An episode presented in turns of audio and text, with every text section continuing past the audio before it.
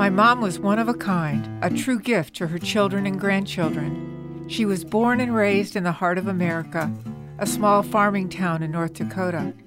From her college days in California to her service as a WAC in World War II, she carried her beauty and grace with intelligence and a heart of gold. These letters were given back to her after her mom died and were in a drawer. Until now. This is a snapshot of a life well lived ordinary observations at an extraordinary time in our country's history. Her name was Lorraine. I hope you enjoy her journey. October 19th, 1946. Hi, dear people. Was lonesome, so I thought I would drop you a few lines. You know, it does make a difference that a person is a longer distance away. You write more often. I just sent you a, a Gosport. I hope you find parts of them interesting.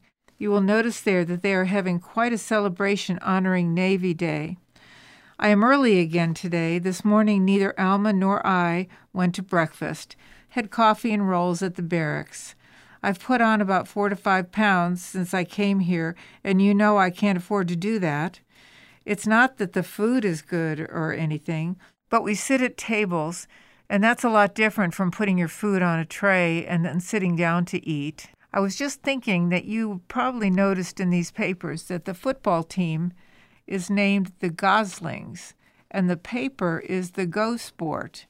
Air stations have symbols, I guess, like NAS Minneapolis was the Penguins. Here, the baby goose, Gosling, is their symbol. Seems kind of strange, doesn't it? Tell me all about the electricity. Is it installed? Does the radio work? Gee, I do wish I could be home. It's very warm today. When I came up here, it was so stuffy, so I just put the fan on.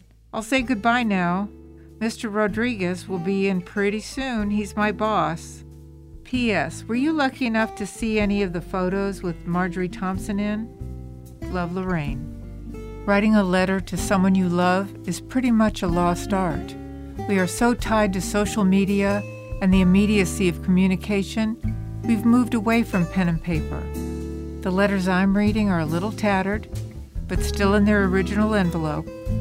What I would like you to take away from each episode of this podcast is one thought.